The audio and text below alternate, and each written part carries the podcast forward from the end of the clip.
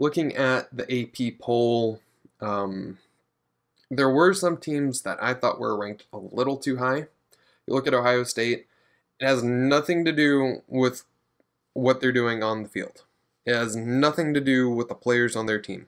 It has everything to do with the fact that there's just still questions about the off the field controversies, and these are things that need to be discussed.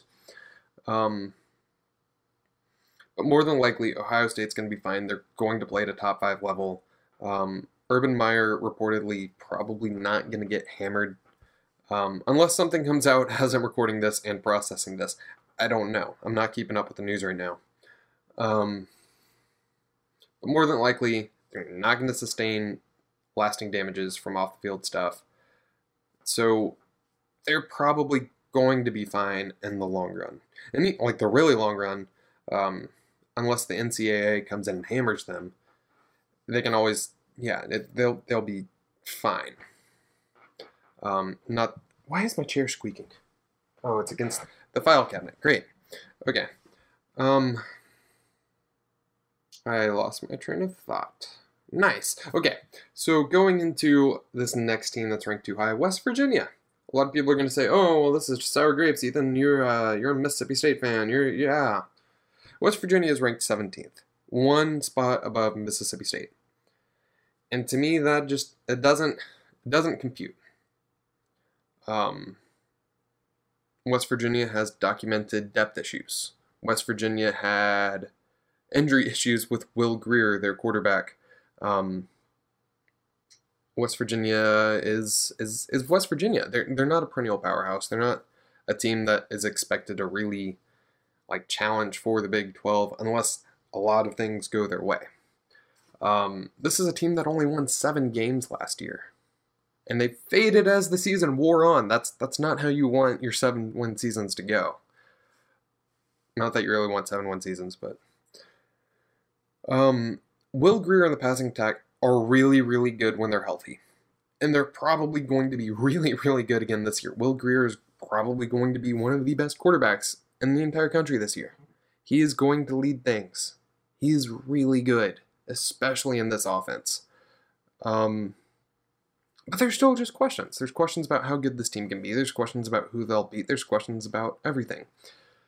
The benefit that they've got this year, this year, is um, the Big 12 might be down a bit. Oklahoma, Oklahoma State, they've all lost. Like the, these top tier programs have all lost um, significant pieces to their teams. Um, so that that makes this year one that is ripe for West Virginia and TCU to really come in, really succeed, and just have a go at things. I, I just I have a hard time predicting that West Virginia is going to win at high enough level to really deserve that 17 ranking. And based off of last year's results, I don't see it. I don't see them deserving a, a number 17 ranking right now. Put them in the 20s, mid 20s, up to, well, mid 20s, like 20 to 23. I'm totally fine with that. Put them. And put them in the top 25. They deserve to be in the top 25. But 2023 is more of where I see them right now. That said, just like I said with Mississippi State, if West Virginia wins, they will earn more respect. They deserve respect as they win. I just don't see it right now.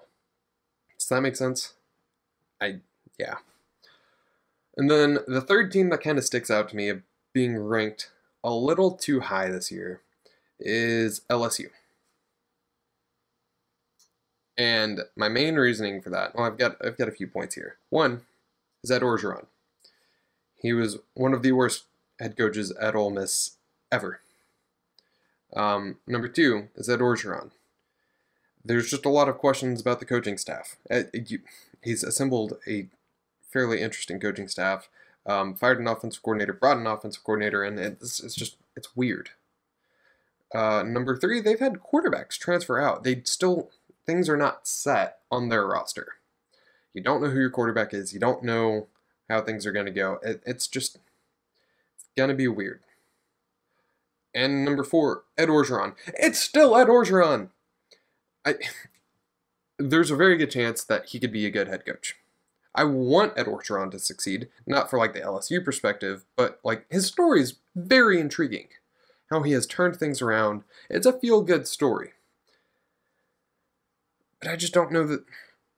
Like, I don't see them being a team worth ranking right now. Um, there's just too many questions to me. So that's what I've got. LSU fans again are probably not gonna be happy about that. But you lost to Mississippi State, thirty-seven to seven, year ago. It was, it was great. um, and I'll get into my LSU previewing stuff later. I'm starting to write it right now, so it's it's not done yet. It's, it's not. Um, so those are the teams that I believe that are just slightly overrated